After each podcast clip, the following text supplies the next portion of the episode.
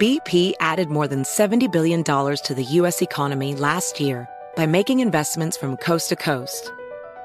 Investments like building charging hubs for fleets of electric buses in California and starting up new infrastructure in the Gulf of Mexico. It's and, not or. See what doing both means for energy nationwide at bp.com slash investing in America. AirPods Pro with adaptive audio automatically keeps out the sounds you don't want to hear so you can listen to your music and lowers your music to let in the sounds you do need to hear. Hi there. Hi, what can I get you? I'll have a strawberry mango coconut probiotic smoothie with wheatgrass. Anything else? Extra wheatgrass. Here you go. AirPods Pro with adaptive audio. Available on AirPods Pro second generation when enabled. Hey Sarah, I loved that spring break vlog you posted on Zigazoo. OMG, you watched it? Yeah, it was so cool. I think you're so talented. Social media is only positive with Zigazoo, the world's largest and safest social media network for kids. In Zigazoo, all community members are verified kids like yours, and all content is fully human moderated. Try out Zigazoo this spring break. Download the Zigazoo app today. Brought to you by the reinvented 2012 Camry. It's ready. Are you? Welcome to Stuff Mom Never Told You from HowStuffWorks.com. Hey there, and welcome to the podcast. This is Kristen. And this is Molly. So, Molly, this week marked the 15th anniversary of the Violence Against Women Act, which was passed in 1994, and it formally recognized domestic abuse as criminal behavior. Mm-hmm. And uh, this is really landmark legislation for uh, women and men um, in the United States because while we might not think of domestic abuse as something that we talk about a lot, uh, we might not think of it as something that would ever happen to us, but the fact of the matter is, according to the Centers for Disease Control and Prevention, 1.5 million women are raped or assaulted annually by a spouse or intimate partner. Mm-hmm. And one third of female homicides are perpetrated by an intimate partner. Those are some depressing statistics, Kristen. Yeah, they're I very mean, startling. It's it's it's sort of a it's an awful problem, but I think what really makes it perhaps more awful is the fact that it's not talked about. Mm-hmm. And then if it is talked about, people are like, why do I need to hear this? This is very Debbie Downer. Why should we talk about violence against women? Today we're going to focus specifically on dating violence. Mm-hmm. You know, we see a lot of things about women who are married and abused by their husbands or not as much about husbands who are abused by their wives, but that happens as well. But we know we have a lot of young listeners out there and it seems like it's a real problem that these young kids don't know when violence in a relationship takes place. Right, and obviously the the case to point back to is the now very famous incident between Rihanna and Chris Brown that really got a national conversation going about dating violence and especially teen dating violence mm-hmm. and how it all gets started. So to start, I think that we should just throw out a definition of what exactly dating violence is. And dating violence is the occurrence of physically, sexually, and or psychologically violent episodes in the intimate interpersonal relationship. And I think it's important to recognize that it is uh, a threefold uh, definition because when we hear violence, we just think about someone slapping you or hitting you. But there are all these different layers to dating violence that can occur that can make it hard to recognize. Right. So I found this stuff from the APA that kind of breaks down what something just like psychological abuse means. So mm-hmm. here are some examples of things that are considered dating violence.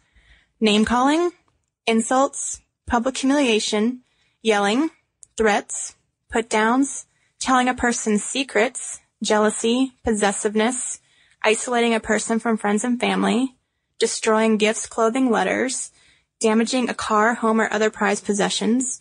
Uh, those are the things I think that we really don't think about that often. We might just assume that they're normal behavior. These are the things we probably think about slapping, hitting, shoving, grabbing, hair pulling, biting, throwing objects at a person, um, insisting physically or verbally that a person who said no have sex anyway, forcing sex, and then um, abuse of privilege also. So one person in the couple makes all the decisions, uh, like, and a guy, this is an example from the APA, the guy expects his girlfriend to wait on and pamper him, or a guy makes his girlfriend treats his girlfriend as if she is a property he owns, mm-hmm. which that can happen, you know, either party in a, in any, in any relationship can do that. Right. And as we'll talk about later in the podcast, all of these behaviors feed into what's called the cycle of violence. But Molly, let's, um, let's talk about how prevalent dating violence is because to me this was one of the most shocking findings from our research because according to the CDC's 2007 youth risk behavior survey 9.9% of teen respondents answered yes to the question during the past year did your boyfriend or girlfriend ever hit slap or physically hurt you on purpose? And that's just physical abuse. Like that's what we're saying is the easiest to recognize. Right. But the number just jumps if people are asked whether they have been called a name or insulted or just made to feel humiliated, right? Yeah, according to safeyouth.org, first of all, it is difficult to, to say how common dating violence is because different surveys are going to pinpoint different types of abuse, but they say that past estimates of physical and sexual dating violence among high school, high school students typically ranges between 10 and 25%. And then estimates for college students go up to between 20 and 30%. And then once they uh, take into account verbal threats, and emotional abuse, those estimates go up even higher. So yeah. this is a very prevalent problem. It might it might be as high as fifty seven percent according to um, pediatric nursing, a study that was published there. So I mean, it, it, depends how you ask the question. It depends what you are viewing as abuse. Um, I think the number to stick with probably that is most pinpointable is this nine percent, but I think why one of the reasons we've decided it's important to talk about dating violence is because of these other things that aren't as easily noticeable.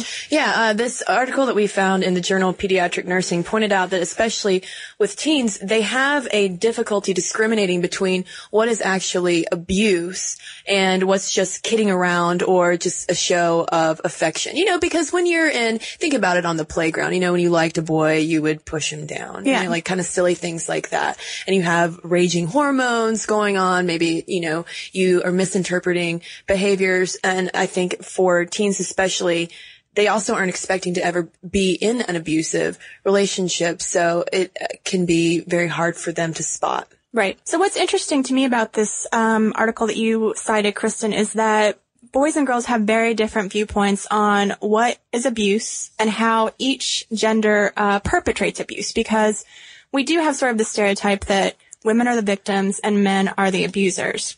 But, you know, it's just as easy for the tables to be flipped, but men and women or, you know, young teens inflict this abuse in different ways. It's more likely that women are trying to exert control over the male in terms of, you know, maybe cutting him off from friends, um, being very jealous, you know, going through a cell phone or something like that. And they might, that might also involve more minor physical violence. Yeah, mind games. I mean, you know, that's the old thing is that girls are always good at that. So how can you determine between when a girl's just being controlling and when it's abuse? But males were more likely to use this physical violence as a way to punish a mm-hmm. woman for something she had done.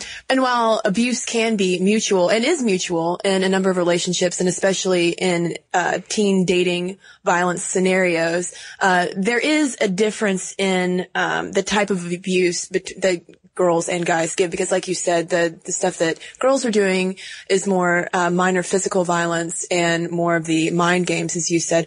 Whereas with boys um, they're a lot more likely to use severe physical violence and actually terrorize the girls. So while there is abuse going on on both sides of the spectrum um, it is usually more severe on um, on the girl side when she is the victim. So dating violence um, is sort of a new thing in terms of being studied because you know we we typically just think more about because um, you know it's it's such a private thing. Right now, uh, researchers think that it starts around the tenth grade. It may start becoming you know lower and lower in terms of grade level as girls get involved in relationships earlier. You know we've talked about how girls are maturing much faster these days, so that might involve getting into your first romantic relationship at a really young age.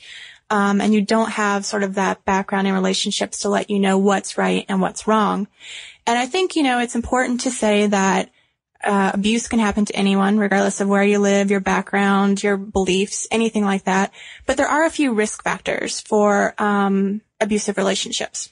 Yeah, certain behaviors, Molly, that um, are more associated with dating violence include um, high risk behaviors such as smoking, unsafe, unsafe sex, gang membership, low academic achievement, access to weapons, and alcohol abuse. And there are also certain perpetrator personality traits um, that are shared among abusers, um, such as uh, expressing feelings of betrayal, jealousy, insecurity, hostility, and a correlation to earlier victimization in life, like when uh, the Chris Brown Rihanna case came out. One of the first things that people started talking about was the fact that one of Chris Brown's mom's ex-boyfriends was abusive toward her. And in the Larry King Live interview that he gave, they kind of talked a little bit about that, and he talked about being able to um, not necessarily being abused directly by the boyfriend, but being able to hear his mom um, being beaten up by the boyfriend and how traumatic that was and how that probably fed into a cycle of abuse later on in life. Mm-hmm. And speaking of teen male abusers, um, there was one LA Times blog post that I ran across that was pointing to um, a study in the American Journal of Men's Health that was looking into the lives of violent boys because a lot of times this research about dating violence and domestic violence is usually focused on the women because it's generally assumed that the women are going to be the victims, which our statistics are showing is not necessarily the case. But um, this study uh, looking into kind of the home lives of these these boys who uh, were displaying violent tendencies um, found a correlation between that and problematic home environments, inadequate support at school, um, community contexts characterized by violence and peer interactions that encourage sexual maltreatment of girls. So it's problems starting on so many different levels and at home, in the community, at school, all these different factors going into um, erupting into a, a, violent relationship. Yeah, the Journal of Pediatric Nursing points out that while you know many of these abusers have this history, it's more the fact that uh, this violence as a means of controlling your significant other is accepted by your peers.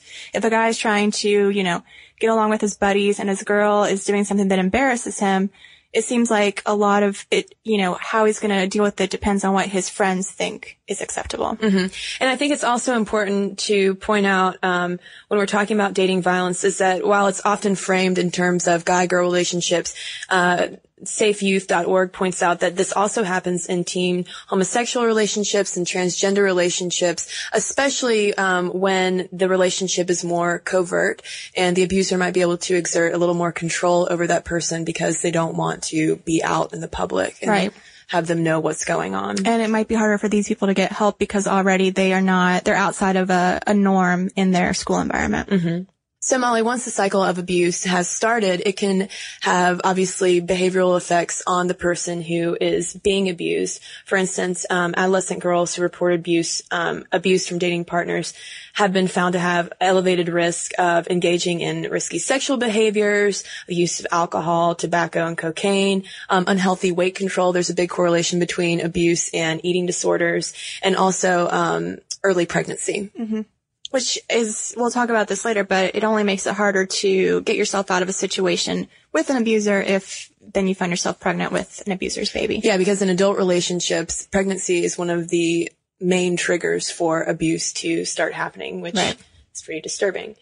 Um, so let's talk about uh, once this uh, the abuse starts, how this cycle of violence uh, perpetuates this pattern. So I think this cycle of violence takes into account the fact that, that both people recognize that some sort of line has been crossed. You know, you slap someone, you're like, oh, shouldn't have done that. And then you go into a cycle of guilt where, you know, you're worried about you're going to get caught. You're worried the person's going to leave you and the person's going to do what they can to regain control, act like nothing's happened, You might have a nice little honeymoon period where, you know, they try and make it up to you and you might think everything is fine. But then after that phase of normal behavior, when uh, the the abuser and the victim are kind of back in their their regular routine, and and the victim is feeling better about things.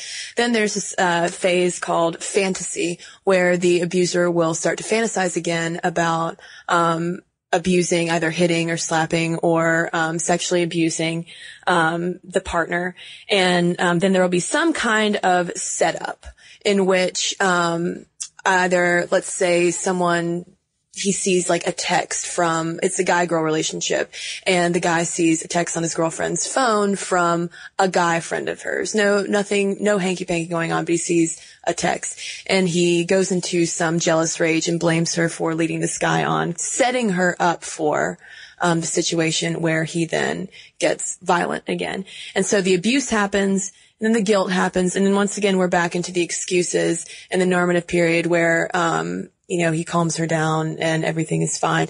And it, uh, it's also often preceded by a period of psychological abuse where the girl is usually her self-confidence is, is battered and, you know, she takes on this victim mentality that, you know, she does deserve the treatment that she's getting.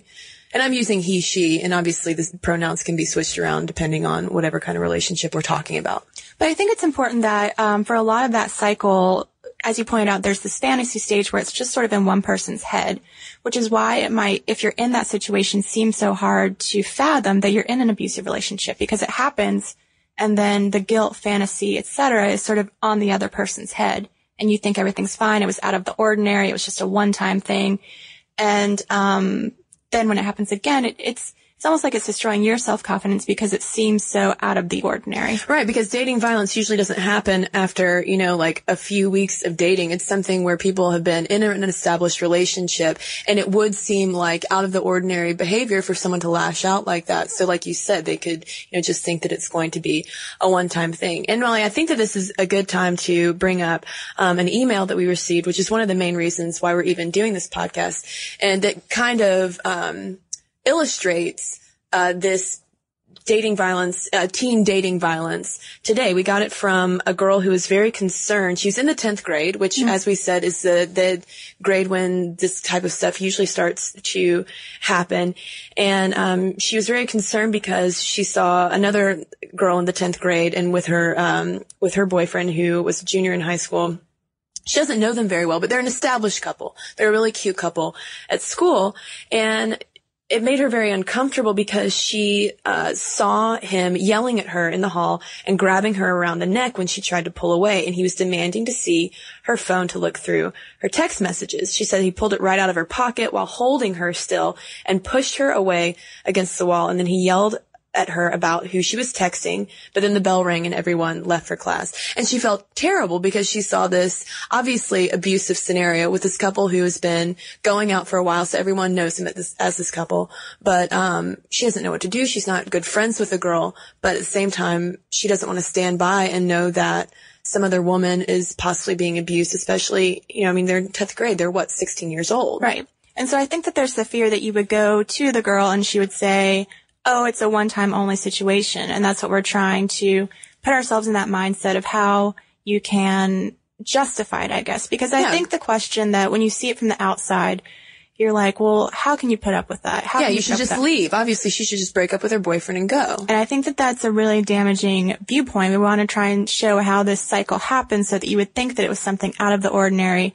And you need to know that if you're trying to approach someone about this situation, because even though it makes perfect sense to you that you need to get out of that situation, I mean, think about a teen relationship. There's nothing more serious or precious or worth protecting in the world than like your first big relationship. Absolutely. And you might get defensive, especially if it's someone you don't know very well coming up to you and saying that, you know, your boyfriend is being abusive towards you. And even if you know that something wrong is happening, I mean, plenty of people might just, their knee jerk reaction might just be very defensive and say, no, what are you doing? Butt out of my business. Right. And if you do take on that mentality of, I did deserve it, you know, he did ask to see the phone. We don't know the whole story about what was going on. Yeah, I shouldn't people. have texted. I, he's right. I shouldn't have texted that guy. Yes. I mean, I think that if you're trying to protect that relationship, that's how you get in that mindset. And we're not saying that that mindset is right or wrong. Just you need to know, I think what you're up against if you're going to approach someone like this. Yeah. So first, when we're talking about how to address, um, teen dating violence or dating violence in general. Molly, you, um, you found a good suggestion for what uh, people, guys and girls, can do to make sure that they don't end up in a dangerous situation. Yes, this comes courtesy of the Alabama Coalition Against Domestic Violence, which has a really great site about all types of domestic violence, including dating violence. And it urges teens to put up a dating safety plan. And so let's say if you're on your first date with someone um, consider a double date. let everyone know where you're going and when you're going to be back. Um, you may not want to do that when you're a teen. You've got these parents who are overbearing, but it's important for your own safety for that to, for that plan to be in place and to have a trusted person you can call should the date go sour. Emily, that's a good idea. If you're a teen or you're our age, Yeah. I mean, it's just, Or if you're 80 and going on a first date. exactly. It's just smart. That's just smart. So everyone needs to have this dating safety plan. Now let's say you're a few dates in and um, you're not quite sure about a guy. All these sources just urge you to trust your gut. If something doesn't seem right, even though you might not have a whole lot of experience dating, it's probably not right. But these are sort of the um, standard warning signs that your date may eventually become abusive. Um, extreme jealousy, controlling behavior, uh, unpredictable mood swings, alcohol and drug use, explosive anger, isolates you from friends and family, um, hypersensitive, believes in rigid sex roles, and blames others for his problems or feelings. So you may see that, you may think, oh, it's just one part. As time goes on, and you know, let's say you're in this relationship, you love the guy, but he still has this side of his personality. Don't let this isolation from friends and family leave you without that same person you can call when things go sour. It's really important to have at any point in a relationship someone you can call that can get you out of the situation.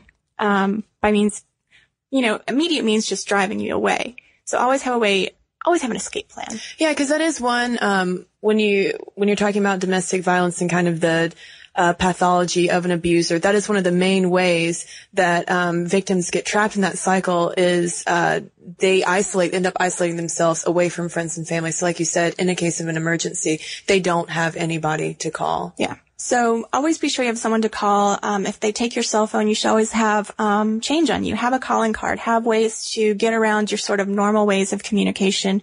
If the person you're with starts to monitor your cell phone use, uh, Mhm. things like that.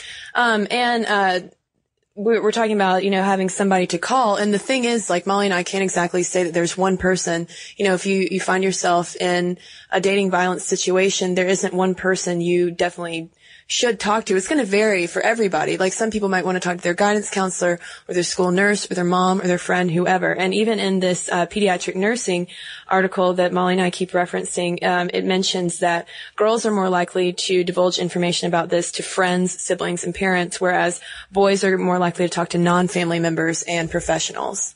Okay, so that's sort of the explanation of how um, the person in the situation deals with it and recognizes it. But our email dealt with someone who's seeing it from the outside, and I think it's a lot easier to see from the outside, but it's a lot harder to know how to approach the person about it.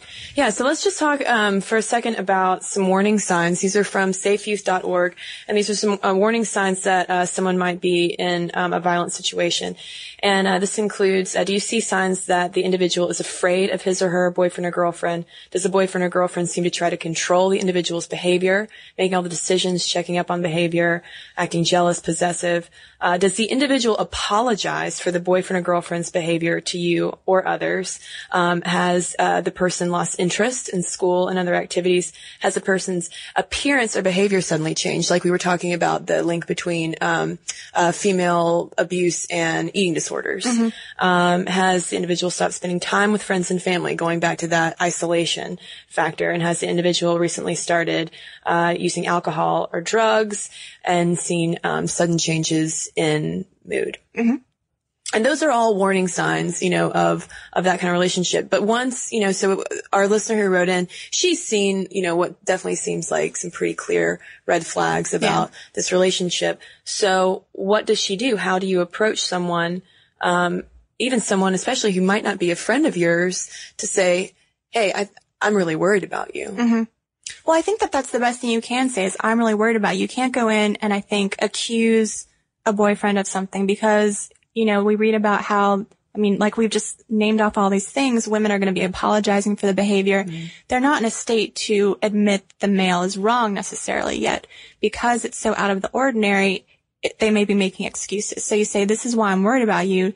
Don't accuse anyone of doing anything, but say, this is wrong because you know, that's not joking around. That's not a punishment for anything you did. That's inappropriate. Yeah, and I think it's important before you approach someone to educate yourself about this cycle of abuse to kind of understand from the victim's perspective what is going on um, because uh, like right after the Chris Brown Rihanna incident, um, there was obviously a lot of discussion um, among women. There were a lot of blogs that you and I check regularly that were kind of debating this whole issue um, because right after uh, he was arrested, there was the news that they had been seen together. You Mhm. know, and women were like, "What is she doing with him? She should just drop him. This is absurd." Um, but the fact of the matter is, with this cycle of abuse, um, it is much easier said than done to just drop somebody. Because of women that I know, and I do know a handful of women who have been in um, violent relationships before, they were long-term relationships. It wasn't just a couple months he started hitting her and she left. It took a while for them to first recognize the pattern of abuse and then actually be able to cut ties totally with the guy. Right. So don't approach it the way some of these blogs approached this very infamous incident. Don't say, oh, you need to leave him. Just say, let's talk about this. Be very open-ended in it. Don't be judgmental because that is just the way for someone to put the wall down. Because how, I mean, especially if you don't know the couple that well, as in this situation, it would be so easy for the girl to say, you don't understand, you don't know me, and that would be the end of it. But I think just knowing that, um, someone cares for you and doesn't want, um, that wants the best for you. Yeah, even as simple as just asking if they're okay and if they ever need to talk, you know, is Yeah. a very good way to open the door. And I think this, Molly, would be a great time for us to throw out the number for the National Domestic Violence Hotline. This is something you can call if you are in a violent relationship or if you're worried about a friend or family member or whoever who might be in a violent re- relationship. They can help you out. They're the experts. And the number to that is 1-800-799-SAFE. And they also have um, a website, I'm sure, if you just Google National Domestic Violence Hotline. So it's very easy for Kristen and I to do all this research and to read off things about how, you know, you just go and have this very open-ended conversation. It's not judgmental. You just tell them you're concerned about their safety. Um, but I personally have never been in this situation where I tried to have this conversation. Yeah. And I think it's one of those things where reading everything you can in the world is not going to prepare you for being in that situation. So we want to hear from people who have been in this situation. Um, not necessarily the abuse side, but maybe what did you do if you saw a friend in an uncomfortable situation? Was there any tip that you can give us that actually does make a difference? Mm-hmm. And what we'll do, of course, we'll keep everything anonymous, but Kristen and I have a blog, how to stuff, and we would like to eventually do a post, how to talk to a friend who's in a dating violence situation. So let us know what should be in that blog. What are the good tips where this is concerned? What are the useless tips? What's helpful to know about this cycle of violence? What hit home and what didn't? Yeah, we want to we want to call real world information to help um, other people out there in this situation because the reason why we should talk about dating violence um, is because it happens a lot and not enough people are addressing it. Right. And if, you know, I hope no one saw the topic and thought, oh, what an old retread, you know, people get abused, they should leave, it's bad. I mean, why we should talk about it is because, especially if you're a teen, it's just so hard to recognize the difference between joking around, as we said, and a real violent, dangerous situation. Yeah, and it happens happens more than you think. Yeah. So if you have any uh, questions or comments um, about any of this, uh, please feel free to give send me and Molly an email at momstuff at howstuffworks.com. And we uh, always make sure to respect anonymity, especially in um, more private. Issues like this. And as always, you can head over to our blog during the week to check out what we're writing on. It's called How To Stuff. And um, you can also go and educate yourself more on a variety of topics, including how jealousy works, which is one of the behavioral factors that can lead into domestic and dating violence at howstuffworks.com. For more on this and thousands of other topics, visit howstuffworks.com. Want more How Stuff Works? Check out our blogs on the howstuffworks.com homepage. Brought to you by the reinvented 2012 Camry. It's ready. Are you? Hey Sarah, I loved that spring break vlog you posted on Zigazoo. OMG, you watched it? Yeah, it was so cool. I think you're so talented. Social media is only positive with Zigazoo, the world's largest and safest social media network for kids. In Zigazoo, all community members are verified kids just like yours, and all content is fully human moderated. Try out Zigazoo this spring break. Download the Zigazoo app today. Infiniti presents a new chapter in luxury, the premiere of the all new 2025 Infiniti QX80, live March 20th from the edge at Hudson Yards in New York City, featuring a performance by Jon Batiste. The all new 2025 Infiniti QX80 is an SUV designed to help every passenger feel just right. Be the first to see it March 20th at 7 p.m. Eastern, only on iHeartRadio's YouTube channel. Save the date at new-QX80.com. Don't miss it. 2025 QX80 coming this summer. Does money stress you out? Let Facet flip your financial chaos into clarity. Finding Facet immediately put us at ease. Facet's innovative approach to financial planning ensures your money works as hard as you do, enabling members to experience the joys of having your finances in order. And that makes us Facet for life now, I guess. Visit Facet.com, F A C E T.com to learn more. This ad is sponsored by Facet. Facet Wealth is an SEC registered investment advisor. This is not an offer to buy or sell securities, nor is it investment, legal, or tax advice. These testimonials are from current Facet members who are not compensated. All opinions are their own and not a guarantee of a similar outcome.